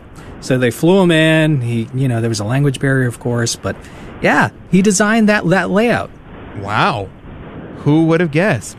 Um, yes, the famous... Ca- I, I don't I don't think it's possible to say a famous Catholic engineer, ca- famous French Catholic engineer, because I can't name for you a single French Catholic engineer. So I'm like, is there really such a thing as a famous one? But okay, I guess amongst Catholic engineers, maybe amongst engineers. I have no idea. All right, David, fifteen seconds on the clock. The question on the board is, what famous French Catholic engineer was the architect for the layout of the city of Washington, D C? Uh, David from San Antonio, Texas, what say you? Uh, we're sorry. I sorry say. about that. Rudy says Pierre Eiffel. Eiffel. And is yeah. he right? Is he wrong? He's wrong. I actually was in D C not too long ago, and I got to visit one of the churches. Very interested to see. I can't, I can't remember that person that designed it, but it was like the first Catholic church designed in D C, and it was a, it was, it was interesting to see because there were tombstones right by the church as well too. And Let's then, see. Uh, not too far from that, there was a kids' playground, oh, which is very go. interesting to see. But I say he's wrong. He well, says you're wrong. All right. Well, let's, let's see. Survey look. says that you're is correct. Right. It is not Pierre Eiffel Tower or Pierre Eiffel. It's Pierre L'Eiffel. His middle name was Tower, oh, by the way. Go. Was it really? No. Oh, just... okay. Oh, my goodness, dude. You're just like, you you trick me more than you trick the listener. Okay. So the correct answer was Pierre L'Enfant. Uh, probably mispronouncing that. So the, the uh, French people will come after me again. But uh, there is your answer. All right, David, are you ready for question number two? Yes, sir. Let's do it. Question number two for you, Rudy. The church militant refers to members of the Catholic Church residing where? Hmm. Okay, well, that refers to people here on earth. That refers to you and me and all of the people at the Catholic Church who have received all of those sacraments of initiation. So, people here on earth. Okay, you're saying... the Catholic Church here on earth. That's All right. right. All right, David. fifteen seconds on the clock. The question on the board is, the church militant refers to members of the Catholic Church residing where? Rudy says it's those members of the Catholic Church residing here on earth. Uh, what say you, David, from Prince of Peace in San Antonio, Texas? Is he right or is he wrong? Let's go with right. Let's go with right, he says. All right. There you go, David. Praise David. be to God. Oh, yeah. Way to go, Rudy. Way to go, David. Good, good job, David. You're clearly a man of great intelligence. You have definitely read your catechism. Um, clearly someone who pays attention at his... Um, oh, do y'all do... Do y'all do adult for faith formation at Prince of Peace? Uh, do you go to that? We do. We do R C I A. We have. Uh, I'm actually involved in the youth ministry. We're going to have uh, retreats for the youth there in uh, the spring, and one we go to the Steubenville in the summer with hey. the youth. Well, praise be to God. I never went to a Steubenville yeah. conference. We had an A U I C so, in Houston. Steuby. We never, but I never went to an, a Steubenville conference. But there you go. Praise be to God, David. Uh, very good. You're doing excellent. Are you ready for question number three? I am. All right. So if you get this one wrong, we're going to have to call your parish and let them know that um, you're not suitable to be teaching uh, children um, the catechism anymore. Or you're, you're fired. It's over. Uh, but let's see if you how you do. Uh, question for you, Rudy. The question on the board is, what sin does one commit who knowingly receives a sacrament while in the state of mortal sin? Sacrilege. Sacrilege. That's what they do. They commit sacrilege when they receive a sacrament, knowing full well, you know, you, you know, you have that on your soul. You know, you have that mortal sin. You sacralizer. Sacrilege. Sacrilege is what you're going with. All right, David. fifteen seconds on the clock. No pressure. Uh, we're just going to contact your parish if you get this one wrong and uh, tell them how you're not able to do it. So no pressure whatsoever. Uh, fifteen seconds on the clock. What sin does one commit who knowingly receives a sacrament while in the state of mortal sin? Rudy says it's a sin of sacrilege. What say you, David? And he's right. He is right. He says, mm, let's see. Sure Let's find that? out. Sure. Okay. That's correct, David. Yeah. You saved your job. Congratulations. Whew, you I was did sweating it. there. I almost got fired there. I was worried about you there for a minute. Yeah. Well, praise be to God, David. You did excellent. Three for three. Your name's in the coffee cup of divine providence three times awesome. to win the prize. And you did a wonderful. So now you can um, report back to the team and say, that's right. Catholic trivia. Perfect score, champion. Uh, please give me a pay raise. I double my pay. Uh, so praise be to God, David. Uh, how do you feel? Amen. I feel great. You guys uh, brighten my day. I appreciate that, all that y'all do and the, the work that y'all put in and, and your holiness too, guys. I mean, you, you can hear it through the radio, so I really appreciate that as well. Well, thank you very wow, much. You. I appreciate that. Uh, praise be to God. You made my day, so praise David, be to God. You should have kept that to yourself, brother. You just pumped him yeah, up. You, you should see my head right now. Dude, it's like it doesn't it fit in the studio right now. I gotta gotta open the doors for a second. So I appreciate it, David. God bless you. God love you. We're gonna put you on hold so we can get your contact information. Uh, but have a blessed day. You too. Thank you. Love- All right, putting you on hold.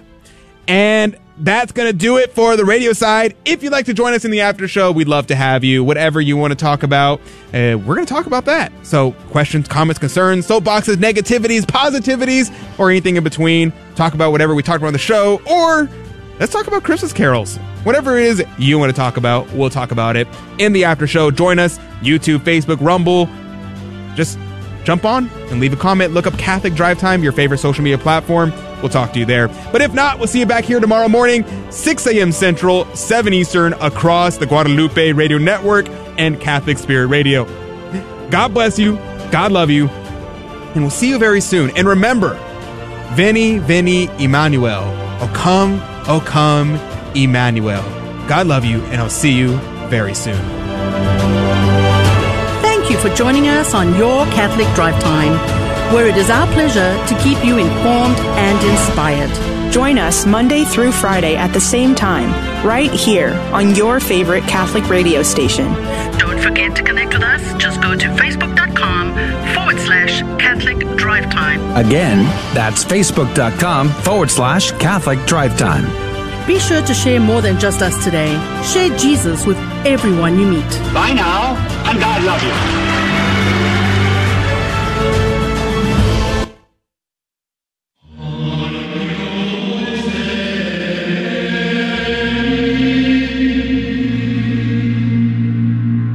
The Guadalupe Radio Network now brings you the Holy Sacrifice of the Mass from the chapel at Our Lady of Corpus Christi in Corpus Christi, Texas.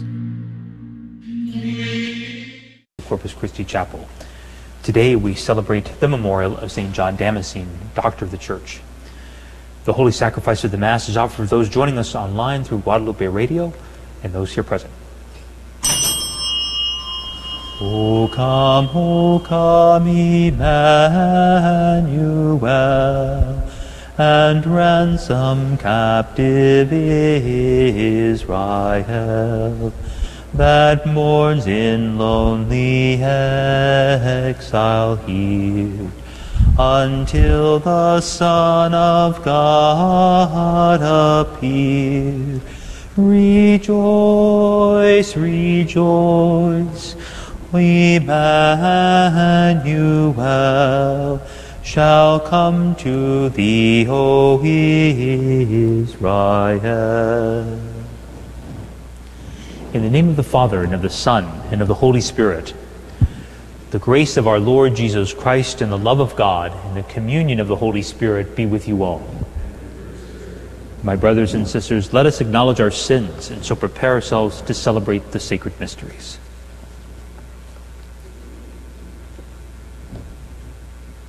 I confess to Almighty God, and to you, my brothers and sisters, that I have greatly sinned in my thoughts and in my words, in what I have done, in what I have failed to do, through my fault, through my fault, through my most grievous fault. Therefore I ask Blessed Mary, ever Virgin, all the angels and saints, and you, my brothers and sisters, to pray for me to the Lord our God. May Almighty God have mercy on us, forgive us our sins, and bring us to everlasting life. Kyrie eleison.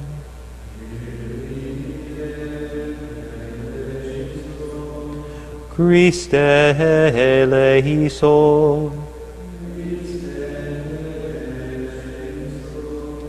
Kyrie eleison.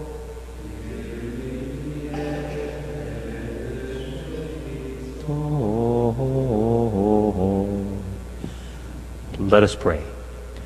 Grant, we pray, O Lord, that we may be helped by the prayers of the priest Saint John Damascene, so that the true faith, which he excelled in teaching, may always be our light and our strength. Through our Lord Jesus Christ, your Son, who lives and reigns with you in the unity of the Holy Spirit, God, forever and ever. Amen.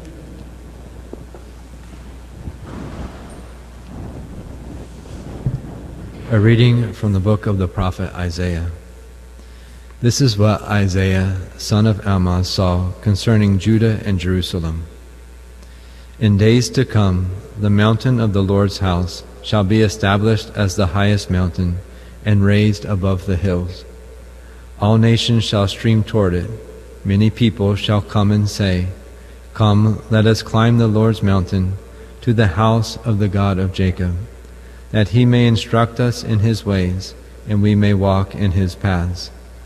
For from Zion shall go forth instruction, and the word of the Lord from Jerusalem. He shall judge between the nations, and impose terms on many peoples. They shall beat their swords into plowshares, and their spears into pruning hooks. One nation shall not raise the sword against another, nor shall they train for war again. O house of Jacob, come, let us walk in the light of the Lord. The word of the Lord. Let us go rejoicing to the house of the Lord. Let us go rejoicing to the house of the Lord. I rejoiced because they said to me, "We will go up to the house of the Lord." And now we have set foot within your gates, O Jerusalem. Let us go rejoicing to the house of the Lord. Jerusalem, built as a city with compact unity, to it the tribes go up, the tribes of the Lord. Let us go rejoicing to the house of the Lord. According to the decree for Israel, to give thanks to the name of the Lord. In it are set up judgment seats, seats for the house of David. Let us go rejoicing to the house of the Lord.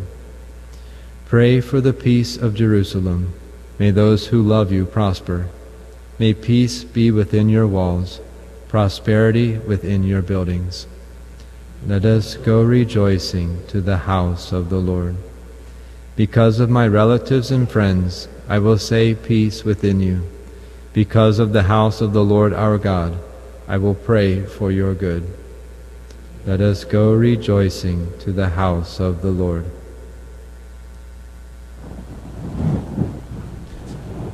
Alleluia, alleluia, alleluia.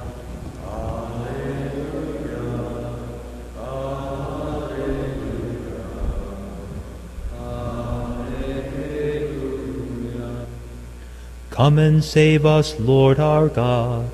Let your face shine upon us that we may be saved.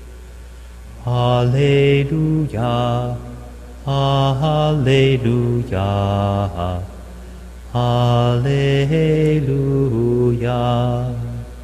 The Lord be with you. A reading from the Holy Gospel according to Matthew. Glory to you, O Lord. When Jesus entered Capernaum, a centurion approached him and appealed to him, saying, "Lord, my servant is lying at home paralyzed, suffering dreadfully." He said to him, "I will come and cure him." The centurion said in reply, "Lord, I am not worthy to have you enter under my roof. Only say the word, and my servant will be healed. For I too am a man subject to authority, with soldiers subject to me. And I say to one, 'Go,' and he go, and he goes. And to another, 'Come here,' and he comes. And to my slave, 'Do this,' and he does it." When Jesus heard this, he was amazed, and said to those following him, "Amen, I say to you, in no one in Israel have I found such faith. I say to you, many will come from the east and the west, and will recline with Abraham, Isaac, and Jacob at the banquet in the kingdom of heaven." The Gospel of the Lord. Praise to you, Lord Jesus Christ. At the very beginning of this holy season of Advent, we start with the book of the prophet Isaiah, which is then fulfilled in Jesus. In the gospel today, Jesus is the one who will gather all the nations together. And what will happen is that's what Isaiah prophesied, that the Lord would gather all the nations, they would come to Jerusalem in order to listen to instruction.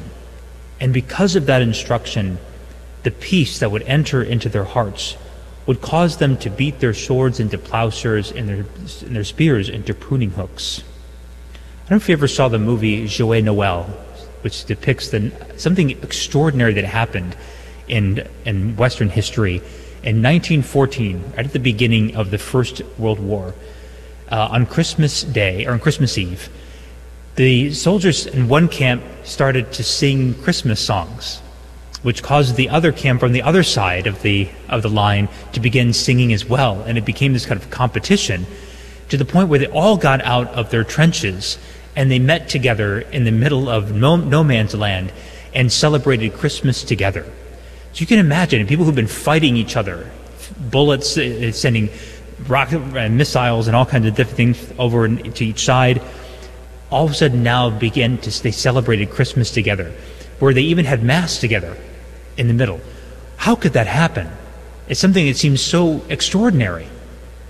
And that is because that is the peace that Jesus wants to bring, to bring all nations together, particularly those that are fighting.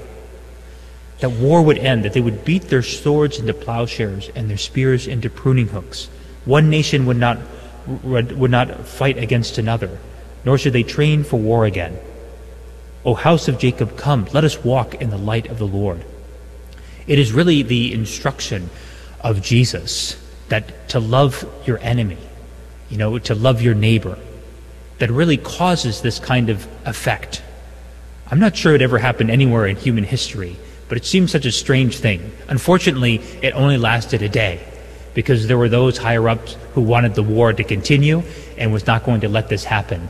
But imagine if that would have began as a sort of this ripple effect by which the by the end of it, the war would have pro- could have ended. Because they didn't want to fight each other. And they, wait a minute, we're, we're fellow Christians, and we're fighting each other. This is not what Jesus, this is not the message that Jesus gave. This is not the person whom we have come to know and to love. It says, but unfortunately, Uh, war in our, is, in, is in our hearts. It's not just out there. And hatred is in our hearts. And that, at least at that time, prevailed. although the Lord is coming, and he will bring eternal peace. Let us ask the Lord if there's anything in our hearts where, where we need to allow his peace and his instruction to really transform us, if there's any hatred that we have or bitterness towards one another, that we would really beat that into plowshares by which the Word of God would be uh, cultivated in our life and in, and in our world today.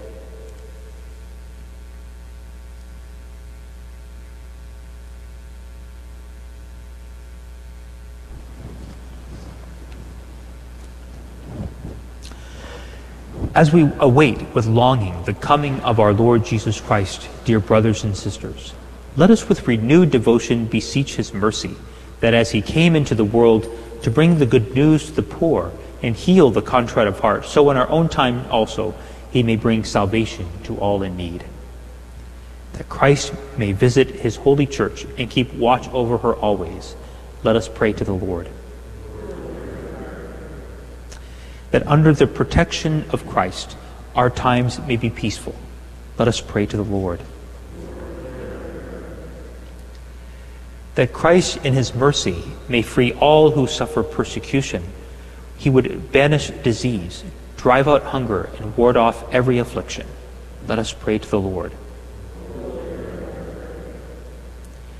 That Christ may find us watching when he comes. Let us pray to the Lord. For the intentions of those joining us on Guadalupe Radio, those joining us online, those here present when this Mass is being offered, let us pray to the Lord. We pray for those who have gone before us marked with the sign of faith, that they may rest in eternal peace. Let us pray to the Lord. Almighty, ever-living God, who brings salvation to all and desire that no one should perish, hear the prayers of your people, and grant that the course of our world may be directed by your peaceful rule, and your church rejoice in tranquility and devotion. Through Christ our Lord. Amen.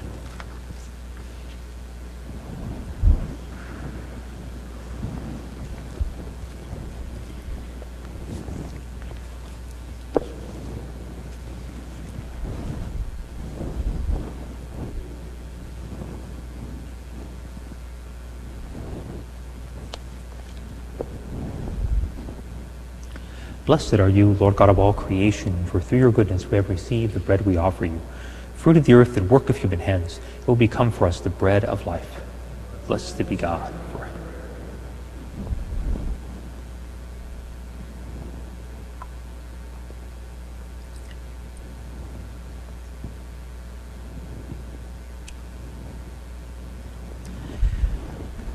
Blessed are you, Lord God of all creation, for through your goodness we have, we have received the wine we offer you. Fruit of the vine and work of human hands will become our spiritual drink. Blessed be God.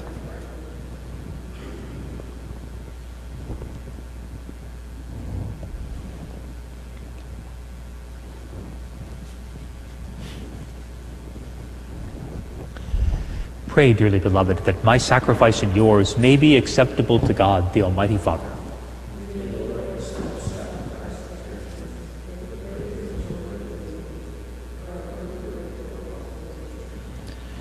Accept, we pray, O Lord, these offerings we make, gathered from among your many gifts to us.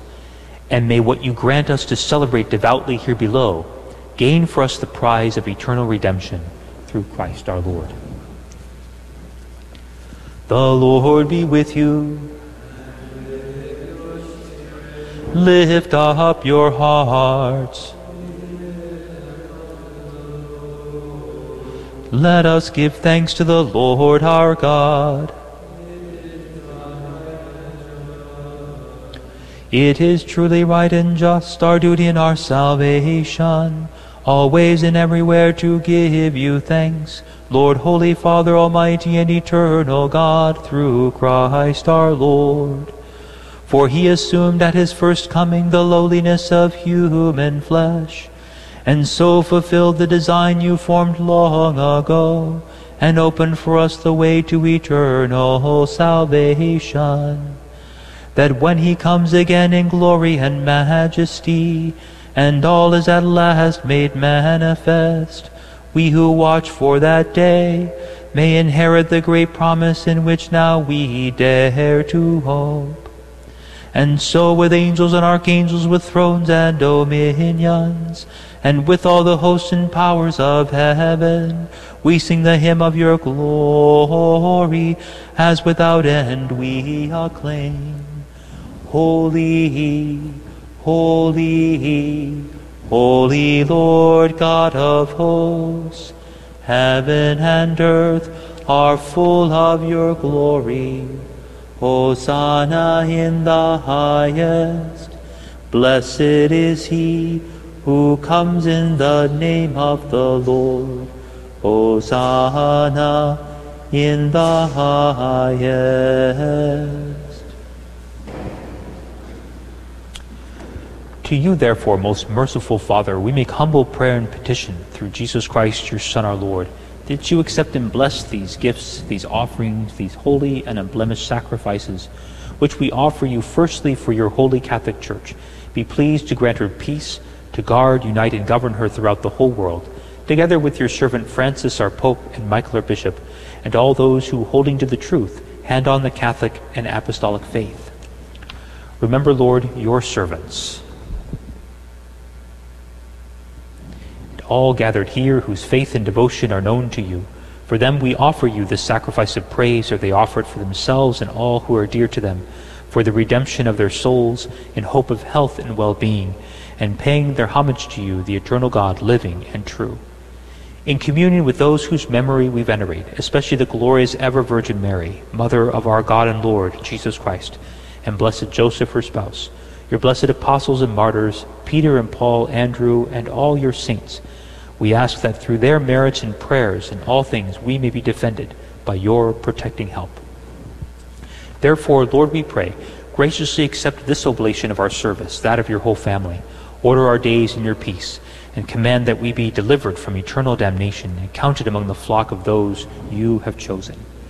Be pleased, O God, we pray, to bless, acknowledge, and approve this offering in every respect. Make it spiritual and acceptable, so that it may become for us the body and blood of your most beloved Son, our Lord Jesus Christ. On the day before he was to suffer, he took bread in his holy and venerable hands, and with eyes raised to heaven, to you, O God, his almighty Father, giving you thanks, he said the blessing, broke the bread, and gave it to his disciples, saying, "Take this, all of you, and eat of it, for this is my body, which will be given up for you."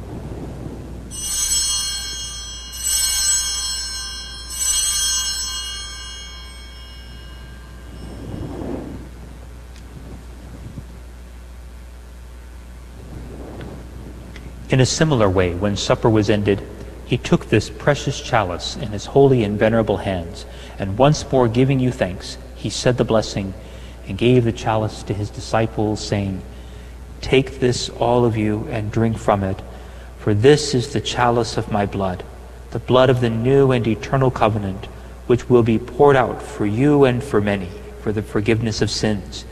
Do this in memory of me."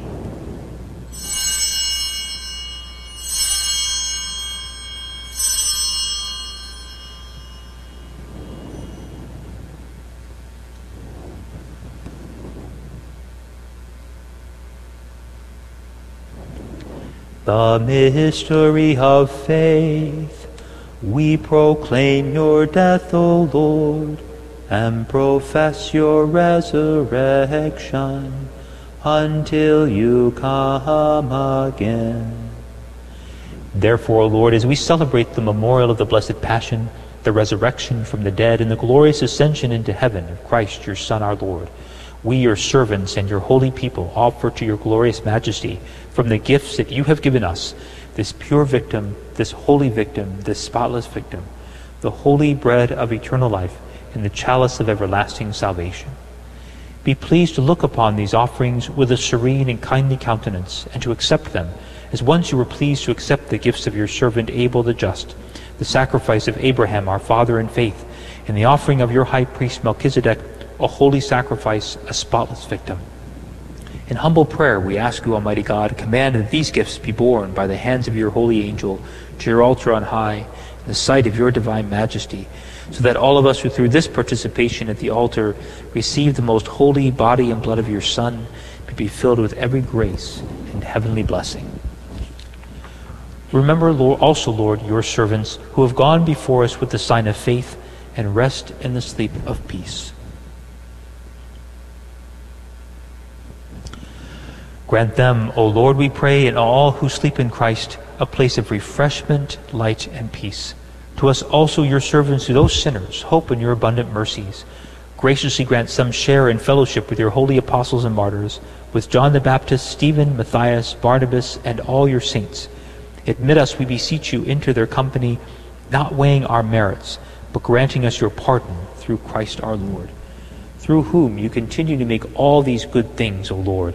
You sanctify them, fill them with life, bless them, and bestow them upon us.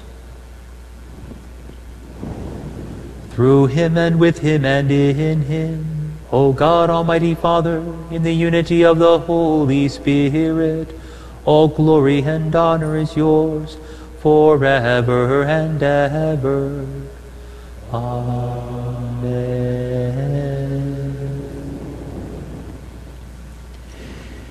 At the Savior's command, informed by divine teaching, we dare to say, Our Father, who art in heaven, hallowed be thy name. Thy kingdom come, thy will be done, on earth as it is in heaven. Give us this day our daily bread, and forgive us our trespasses, as we forgive those who trespass against us. And lead us not into temptation, but deliver us from evil. Deliver us, Lord, we pray, from every evil. Graciously grant peace in our days, that by the help of your mercy we may be always free from sin and safe from all distress, as we await the blessed hope and the coming of our Savior, Jesus Christ. For the kingdom, power. Lord Jesus Christ, who said to your apostles, Peace I leave you, my peace I give you. Look not on our sins, but on the faith of your church, and graciously grant her peace and unity in accordance with your will, who live and reign forever and ever. Peace of the Lord be with you always. Let us offer each other the sign of peace.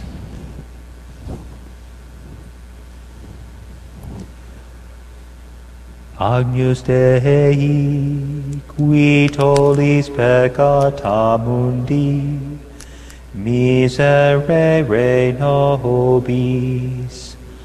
Agnus Dei, qui tollis peccata mundi, miserere nobis.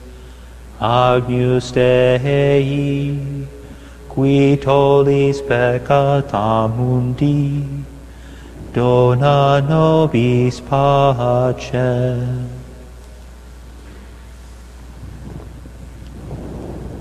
Behold the Lamb of God, behold him who takes away the sins of the world.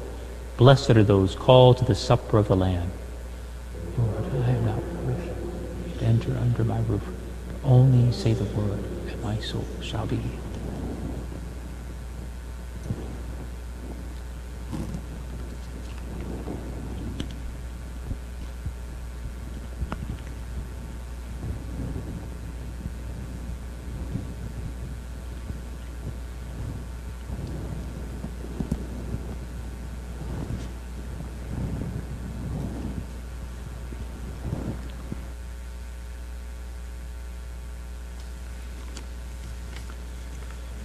For those unable to receive communion and those joining us online and through Guadalupe Radio, let us pray together the act of spiritual communion. My Jesus, I believe that you are present in the most holy sacrament.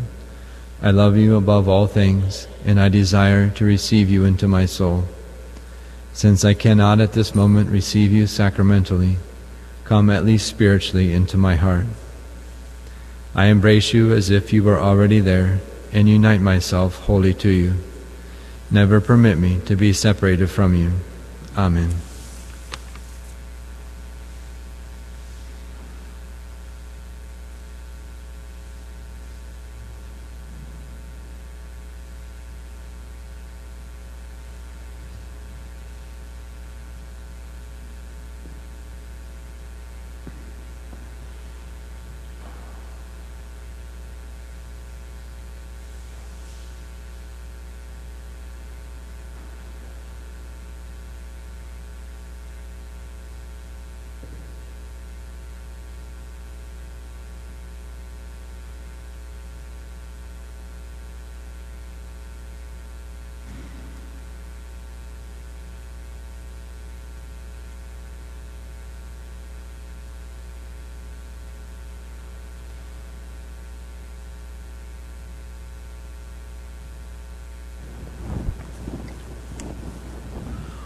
O sacrament most holy, O sacrament divine, all praise and all thanksgiving be every moment thine.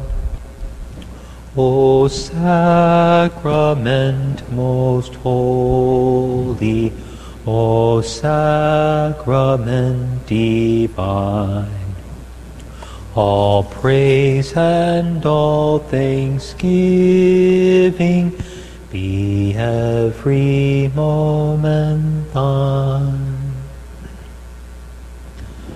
Let us pray.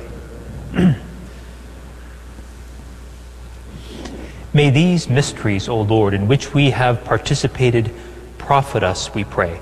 For even now, as we walk amid passing things, you teach us by them to love the things of heaven and hold fast to what endures. Through Christ our Lord.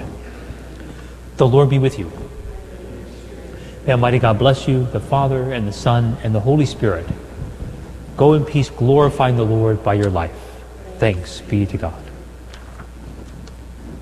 Alma Redemptoris Mater, Vapervi Aceli Porta Manes, et Stella Maris, Succure Cadenti, Surgere qui curat populo, tuque genuisti, natura mirante, tuum sanctum genitore,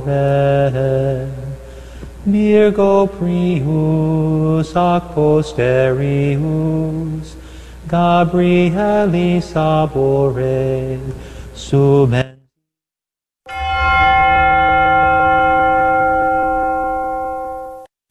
Saint Michael the Archangel, defend us in battle. Be our defense against the wickedness and snares of the devil. May God rebuke him, we humbly pray. And do thou, O Prince of the heavenly host, by the power of God, thrust into hell Satan and all the evil spirits who prowl about the world, seeking the ruin of souls. Amen.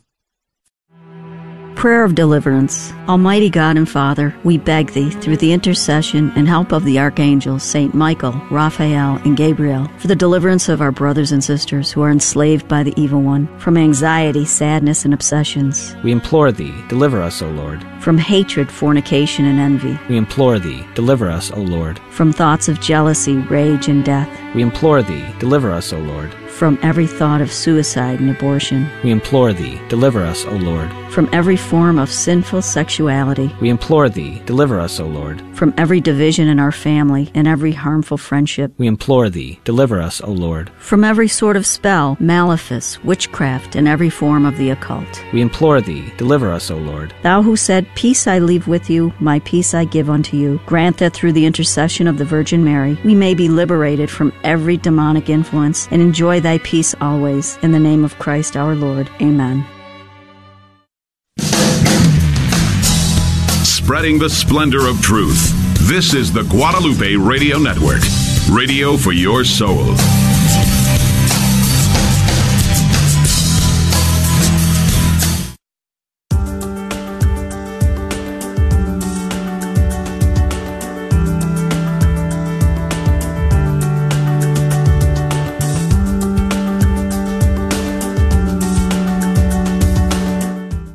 Co-production of Ave Maria Radio and E W T N Radio and carried across the E W T N Global Catholic Radio Network.